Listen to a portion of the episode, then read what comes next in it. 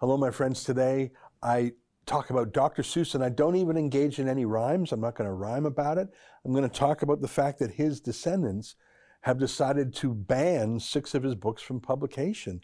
And I want to tell you about a Canadian MP who bravely stood in support of Dr. Seuss for two minutes. I'll show you the clock.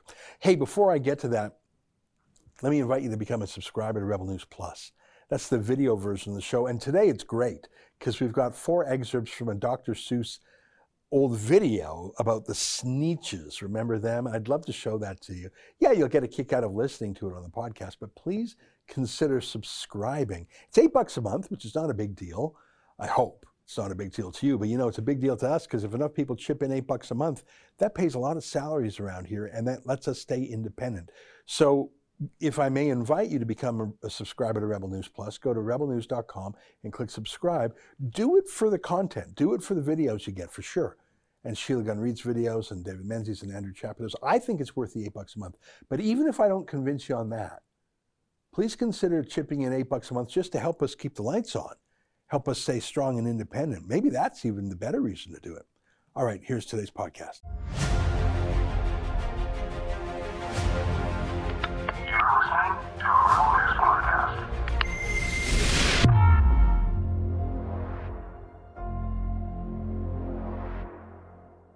Tonight, cancel culture comes for Dr. Seuss. I wish I were kidding. It's March 3rd, and this is the Ezra Levant Show. Why should others go to jail Why? when you're the biggest carbon consumer I know? There's 8,500 customers here, and you won't give them an answer. The only thing I have to say to the government about why I publish it is because it's my bloody right to do so. If you've ever had kids, you know Dr. Seuss because he makes the best kids' books. Before him, books about learning to read were pretty boring, but then he decided to make them funny and ridiculous and hilarious and rhyme. The Cat in the Hat was the big breakthrough for him. Others followed Green Eggs and Ham, Fox in Socks. One of the things you'll know about Dr. Seuss is that most of the people in his stories aren't actually people, they're critters or creatures of his bizarre and goofy imagination. I, I, think it was uh, about imagination and silliness and learning to read without thinking about learning to read because you're thinking about all the silly rhymes and silly pictures. That's what makes it work. The kids learn how to read because they're not thinking about the boring parts, they're having fun. They don't realize they're learning. Sometimes there was some subtle politics, I suppose, in Horton Hears a Who, which was turned into a movie.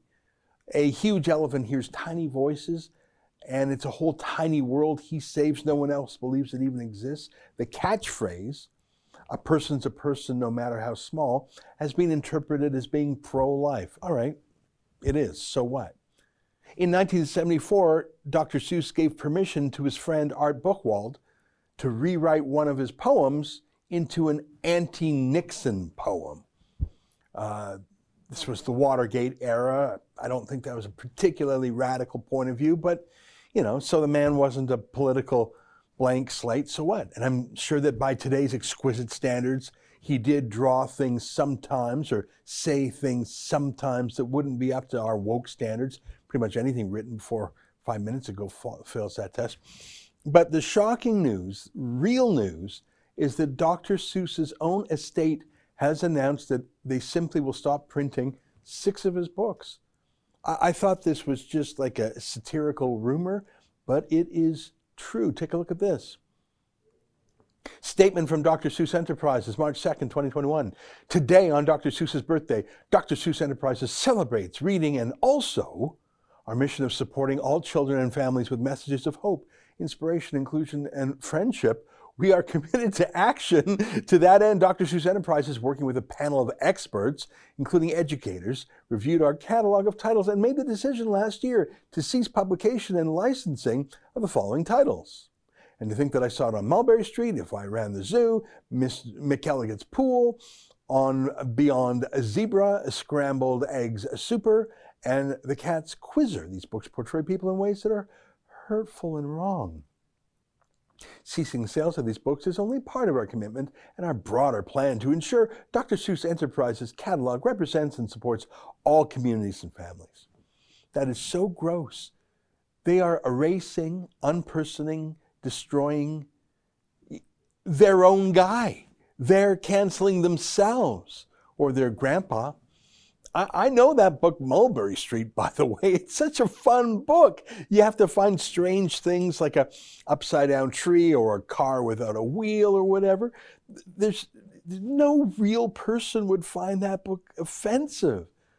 Imagine just declaring you're going to stop people from reading a book your, your grandpa wrote that has been loved by a hundred million people because you, the ingrate, woke heir to his fortune, found something to grouse about so you could be important for a minute too. No one believes that Dr. Seuss is bad. No one. Not even his royal wokeness, Barack Obama. Listen to this. Pretty much all, uh, all of the stuff you need to know is in Dr. Seuss. it's like uh, you know, the Star-Bellied Sneetches. You know?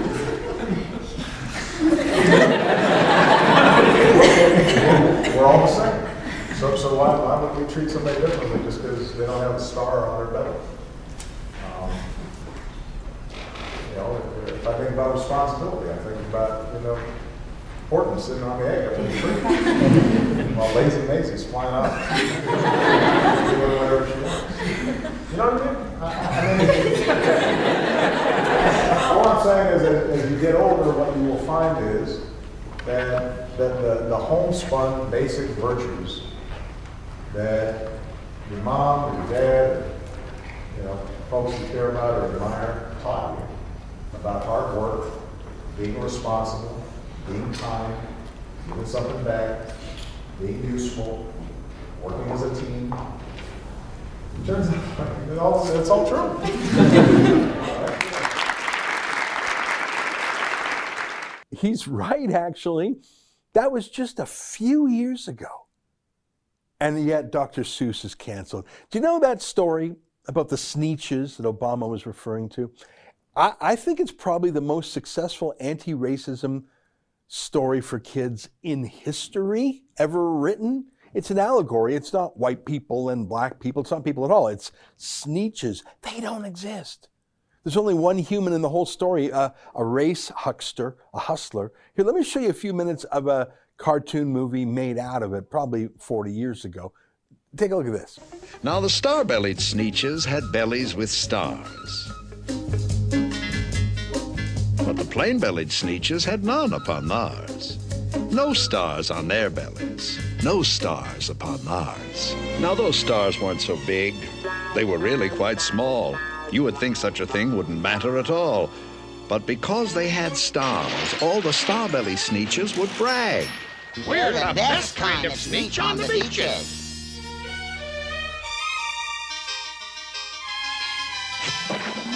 With their snoots in the air, they would sniff and they'd snort. They'd have nothing to do with a plain belly sort. Ronald, remember, when you are out walking, you walk past a sneetch of that type without talking. So those are sneetches, and the ones who didn't have the star wanted a star because the star was a sign of status, so enter the huckster. My prices are low, and I work with great speed, and my work is 100% guaranteed.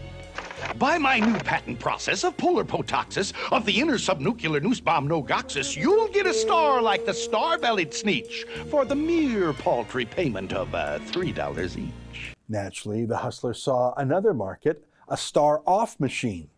Belly stars, my dear friends, are no longer in style, and I'll have yours off in a very short while in my wondrous machine which eradicates stars. Then you won't look like sneetches who have them on theirs. Eradicates these? Eradicates these with the greatest of ease, uh, provided you pay your ten bucks, if you please. And on it went, star on, star off, until no one could remember who was who. Uh, once all their money was gone, the huckster left. But McBean was quite wrong. I am happy to say that the Sneetches got really quite smart on that day. That day they decided that Sneetches are Sneetches, and no kind of Sneetch is the best on the beaches. That day all the Sneetches forgot about stars, and whether they had one or not upon theirs. It's a great story. I bet that story did more to stop racism in America than any other book ever written except the Bible and Uncle Tom's Cabin. But sure, go ahead and call Dr. Seuss a bigot and ban his books. You, you can buy Hitler's Mein Kampf, by the way, on Amazon. That, that's not banned. So you might say, well, that, that's just some wacky woke Dr. Seuss heirs. Just like John D. Rockefeller's great grandchildren are communists that the old man would probably despise and probably have had shot if he knew about them. Uh, he'd probably have not left them a dime. Same with Dr. Seuss and his ungrateful descendants. But it's not just the wacky grandkids. It's the President of the United States, Barack Obama's VP. Look at this. Uh, Biden erases Dr. Seuss from Read Across America proclamation as progressives seek to cancel beloved author. Be- because, of course, there, there aren't enough, I don't know, trans people in his books or trans sneetches or whatever. So it's not just the family, this is spreading.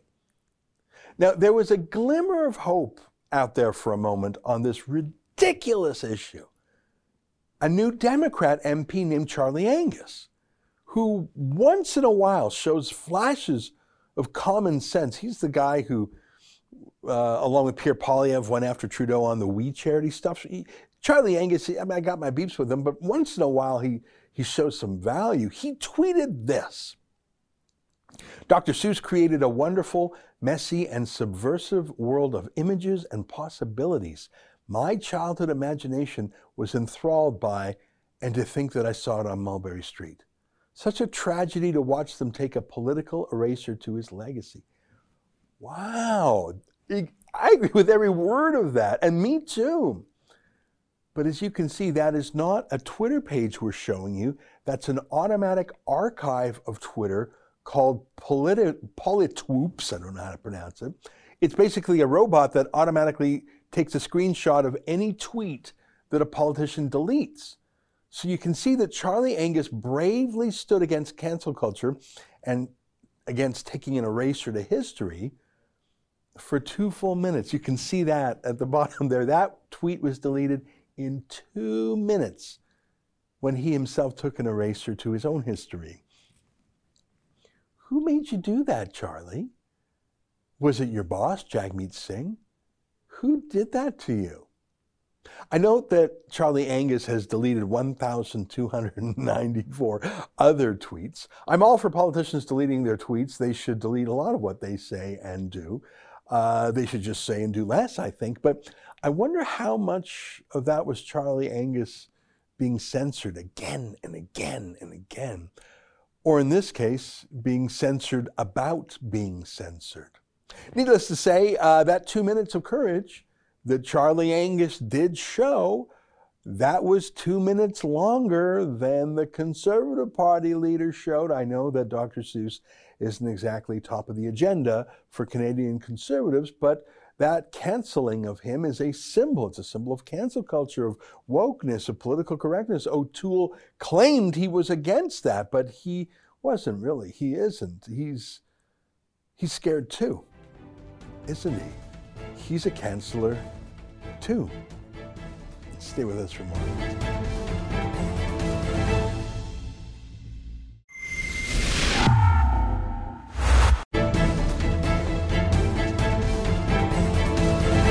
Welcome back. Well, we have covered what we call the diner rebellion. Small town diners in the prairies simply saying, we're not going to shut down. The big cities might be paranoid about this pandemic, but our town is virus free. We know everyone, we trust everyone. We're just not going to live like we're under house arrest. Sheila Gunn Reid told you the story about the Whistle Stop Cafe in Mirror, Alberta, and other cafes like the Noble Fox in Bashaw. I think those are important because small businesses, those are a livelihood for so many Canadians. And why should they be closed? Whereas the big box stores like Costco and Walmart remain open. I just don't get it. Well, we've also focused on churches, and churches have been particularly punished by these lockdowns. I have my suspicions of why. In my view, anyone who believes in something other than lockdownism, anyone who believes that there's a higher authority than just some politician or a bureaucrat, well, they're going to be a real pain in the neck to the lockdowns because they simply won't live in fear and won't follow ridiculous and capricious rules. And some of those rules, such as in Montreal, for example, allow the reopening of movie theaters for well over 100 people, but massive cathedrals can only have 10 people. Well, what's the difference? We're taking some cases of some churches, but I am delighted to say that our friends at the Justice Center for Constitutional Freedom are doing the really heavy lifting on church freedom, obviously, would apply to synagogues and temples and mosques too.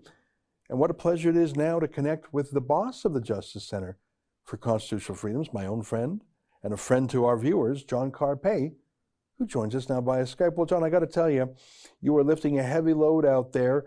You're in a three day hearing in Vancouver for church rights.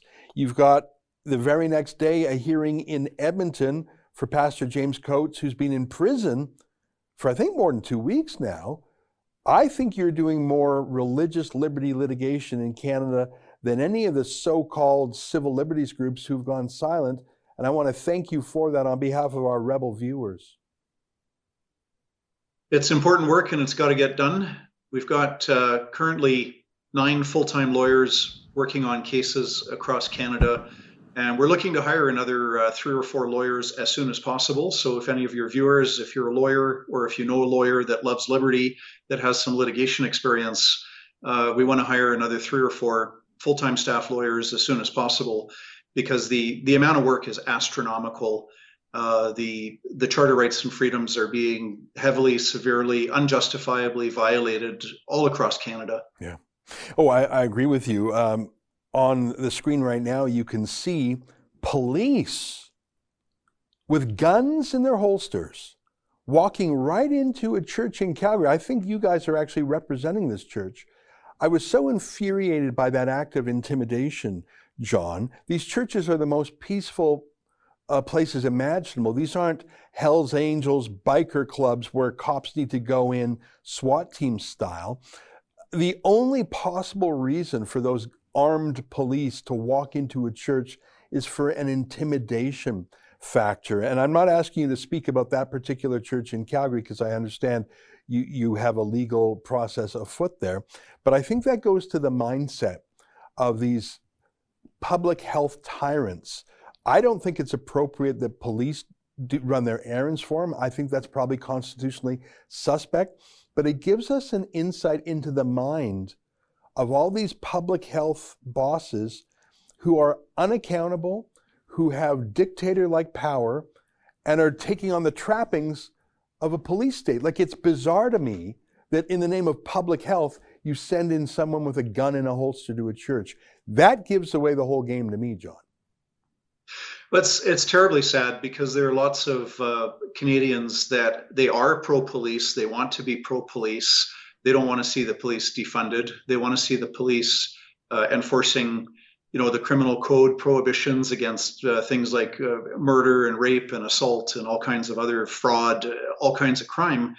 And uh, unfortunately, our politicians have uh, turned the police against the people by passing unjust laws in the name of health orders. And you mentioned the lack of accountability. Well, one of the legal arguments that we are bringing forward in our court actions in uh, Alberta and Manitoba and other provinces, where we are now challenging the lockdowns in court, is that this is a blatant violation of the Constitution, n- not just the Canadian Charter of Rights and Freedoms, but also the, the non charter parts of our Constitution that require that laws be passed by the elected members of a democratically elected legislative assembly. And this is a core component of Canada's constitution that you don't have unelected, unaccountable, uh, politically appointed people that are passing general laws that apply to all citizens and just passing new laws every week, every month uh, on a whim uh, with no democratic accountability. None of these health orders, which violate our, our rights and freedoms, have been considered, debated, voted on, or approved by the elected members of the legislative assembly or the elected or federally, you know, by by the federal parliament. So this is another um, issue that we're putting before the courts, in addition to the charter violations. You know, I'm so glad to hear that. Um, one of the things I find infuriating is when our reporters interact with police, which regrettably we do um, almost every day, is the police have no clue. You know, in the past, in the before times, police would study the criminal code or they might know a couple of bylaws here and there. And the laws would basically be the same every week, every month, every year. If there was a big innovation, they would hear about it. They would be briefed about it by their police departments. But these lockdown rules or guidances or suggestions, some of them are just press conferences. Nobody knows what the rules are. The politicians don't know what the rules are. And these cops clearly don't know either. And so they're either guessing or going with their own personal opinion or just they don't like the cut of someone's jib. So they, I mean, it couldn't be clear when it comes to protests, for example, Black Lives Matter protests during the pandemic. You literally see cops taking a knee. But anti-lockdown protests, you see cops throwing people in the back of paddy wagons. And there's no consistency in the application of the laws. I don't think the police understand the laws, and I have some sympathy for them because the laws change. Like, do you think the cops really know the difference between a code red and a code gray and a code orange? I, I don't. I don't think that, that even the, the bureaucrats who wrote those understand it, and yet I don't see any judges saying, "Whoa, it's been a year, uh, no more excuses." When this was all ramshackle, hustle bustle, we could let you have some leeway, but it's been a year now and it's just getting worse. Where are the judges? We're gonna we're gonna find out where they are, but uh, you know I, um, I I really hope that they're going to fulfill their role of upholding rights and freedoms. That's what the courts are there for. Uh, you know, since 1982, since we've had the charter, the way it's supposed to work is that when uh, politicians, you know, perhaps with good intentions, but but also perhaps acting out of fear and panic and without facts.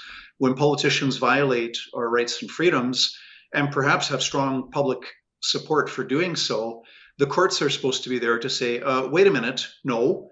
Uh, th- there's no justification or there isn't adequate justification for these health orders that violate our, our freedoms to you know move travel worship assemble peacefully associate and so on the opening line uh, of the charter the preamble of the charter says that uh, canada is founded upon principles that recognize the supremacy of god and the rule of law and part of the rule of law and as you know ezra you're a lawyer as well uh, several dimensions to the rule of law one of them is clarity in the law and yet we get these health orders that say, you know, we, we should, uh, you know, or it would be best if, uh, as opposed to clear legal yeah. language that says must or shall. Yeah. And you've got you've got laws promulgated by way of press conferences. I mean, it's a complete disregard for Canada's constitution. And so I'm hoping that uh, judges will not shy away from uh, what what might prove to be an unpopular task yeah. of upholding rights and freedoms. I mean, I know a few judges. They are at the highest heights of society. All their friends are in the elites,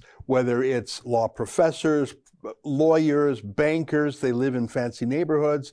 They they are in the highest circles, and I can only imagine the peer pressure at that high heights to conform to the lockdownism. Uh, it's the working classes who have lost their jobs. Uh, you know, we, we see the news that there's a judge in Ontario who's hearing cases from Barbados. you know what? No one in the judiciary has lost a day's pay. In fact, they're having a great staycation. So you've got the lockdown class that's loving it, time of their lives. And they don't want this gravy train to end. And it's just the little people. And I don't know, I hope that there's a judge who understands that no matter what the peer pressure is, no matter what his friends at the country club say down in Barbados, um, that the little people have the rule of law too, including those in church. I want to talk just for a minute about Pastor James Coates. And, and we've had a petition called Free Pastor James. And I know you've done a lot of interviews. I think you were you were doing some interviews in the U.S. and we we did. I mean, ironically and predictably, the imprisonment of Pastor James Coates has had more news coverage in America than it has in Canada. Would you agree with me on that? That's definitely the way it appears. Yes. And, and that's a shame right there. That shows you this lockdownism is the state religion in Canada. He's in what? He's he's been in prison for two weeks now. Is that right?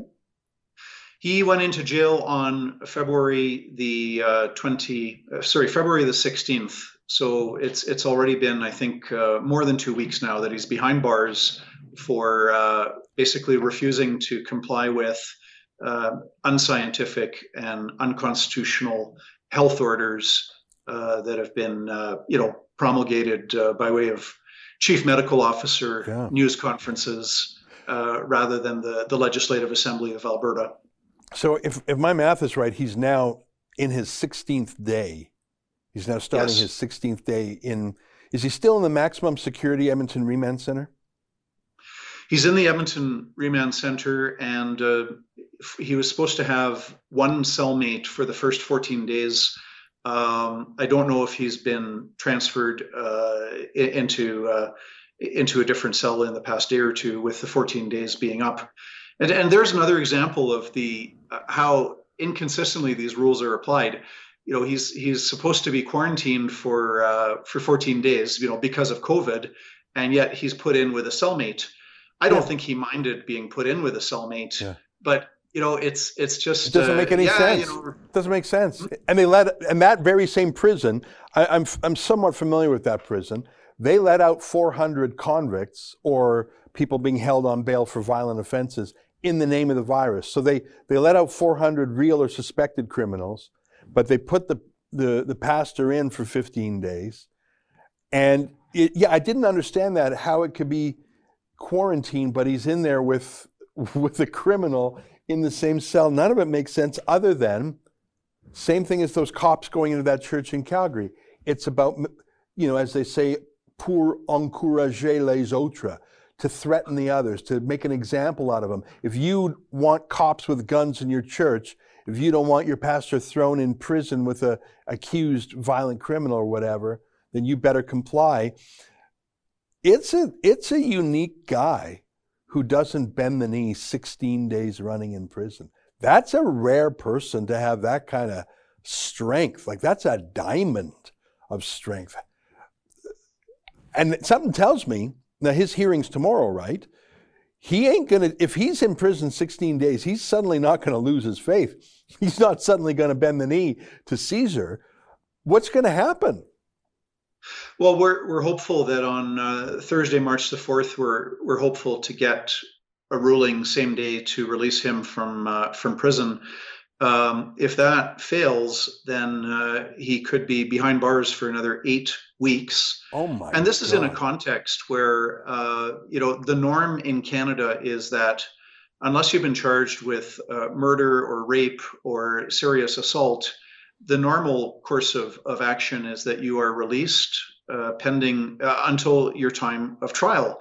And Pastor Coates is certainly has no intention of avoiding the, the trial dates, uh, now scheduled for May 3rd, 4th, and 5th. He, uh, he has no intention of leaving the country or not showing up for trial. So there's no valid reason for him to be in prison. And, uh, you know, hopefully we, we get him released on Thursday, March, March the 4th.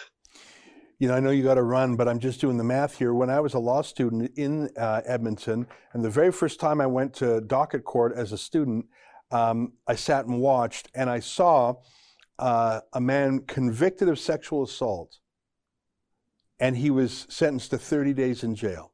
Sexual assault, 30 days, which means he would have been out in in uh, 10 days, possibly five. Um, this pastor, if you say if what you say happens, if he's in, been in there for 16 days and has another eight weeks, that's like 10 weeks. And in that hard time, in that maximum security, it's like 20 weeks.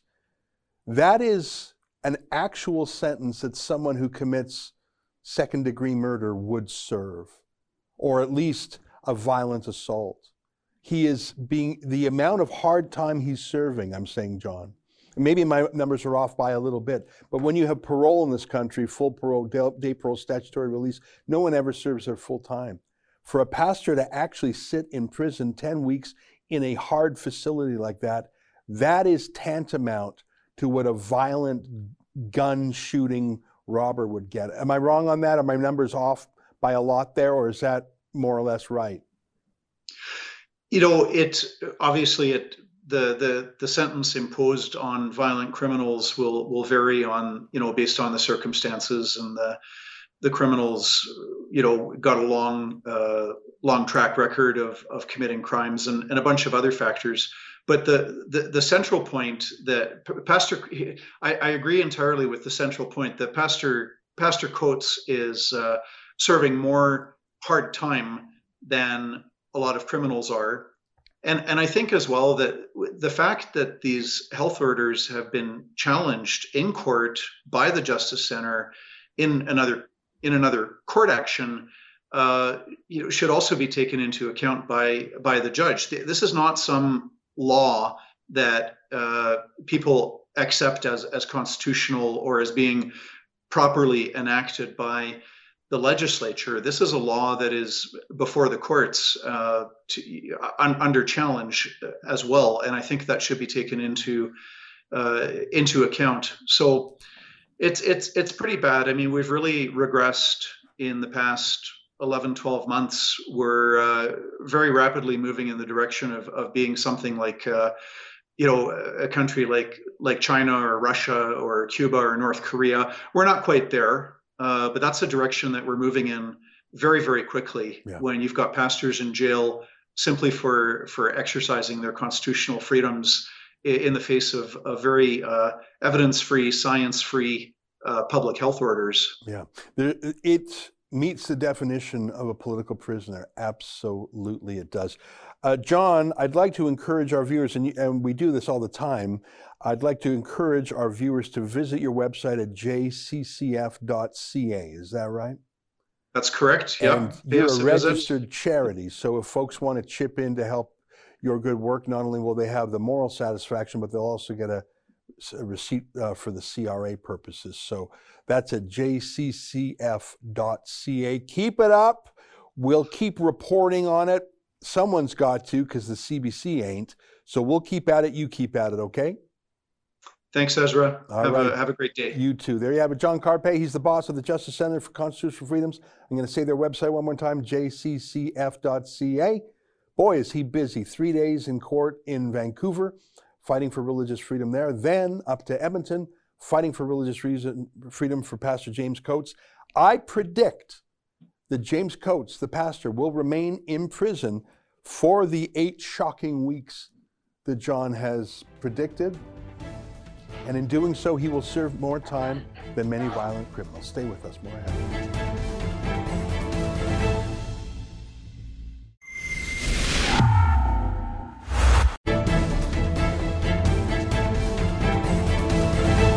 Hey, welcome back on my show last night. MJ writes 99.5% survival rate, and for this, children are being tortured. Yeah, you know, I saw a clip out of the United Kingdom today their schools department made an official announcement that no kids should wear masks. It's just too damaging to their psychology. Here, let me play a quick clip for you. This is from the UK. How come their science says take the masks off kids and ours says force it on them? Take a look. School children have uh, the lower amount of infection, especially primary school children. Um, and in looking at it, we've talked to educationalists, public health, and clinical specialists. And the consensus view is very strongly to not advise school children at primary school age to wear face coverings. This for two reasons. One is that they can have difficulties wearing them and keeping them on all day. And the second part of that is that it's really important that they can see facial expressions in order to develop their communications and language skills. Schools have done a lot of, uh, delivered a lot of measures to reduce the risk in schools and additional plans to test families of primary school children will also be in place as schools go back. And therefore, the strong recommendation is for primary school children not to wear masks. Yeah, it's it, look, it's all politics, people. Laurel writes, leaving a young child alone in a closed room to fend for themselves, stating the obvious is beyond negligent. $5,000 fine. Wouldn't family services normally be involved for child abuse and neglect if this were reported to the police? Oh, you're exactly right. Every bloody one of these health officers is a child abuser in the way that we're describing here, forcing children to go under psychological and physical treatment that is unacceptable, unscientific, and unhealthy. Jer writes, the picture of the breakfast served at the COVID jail spoke a thousand words about this government. Yeah, Keean kept showing uh, me that picture of his breakfast, one Eggo and a little crepe or something. And it did look uh, meager. And looking at me, you know that uh, I wouldn't have lasted an hour in that jail from a food point of view. But the bigger problem is, I mean, it, let's say they had a lovely breakfast. Let's say they had a wonderful breakfast with steak and eggs and fresh fruit and orange juice and coffee and just or even the full English, as they say, it still wouldn't be acceptable because it's the violation of our basic liberties. It's incarcerating us, even though we committed no crime. It's treating us as if we're sick, even though we're healthy, treating us like criminals, even though we're innocent, and stopping us from coming home to our own country. That's why it's wrong. The food is insult to injury, but the injury is the incarceration. Well, we'll fight for these things, I promise you that. That's our show for today. Until tomorrow, on behalf of all of us here at Rebel World Headquarters, to you at home, good night, and keep fighting for freedom.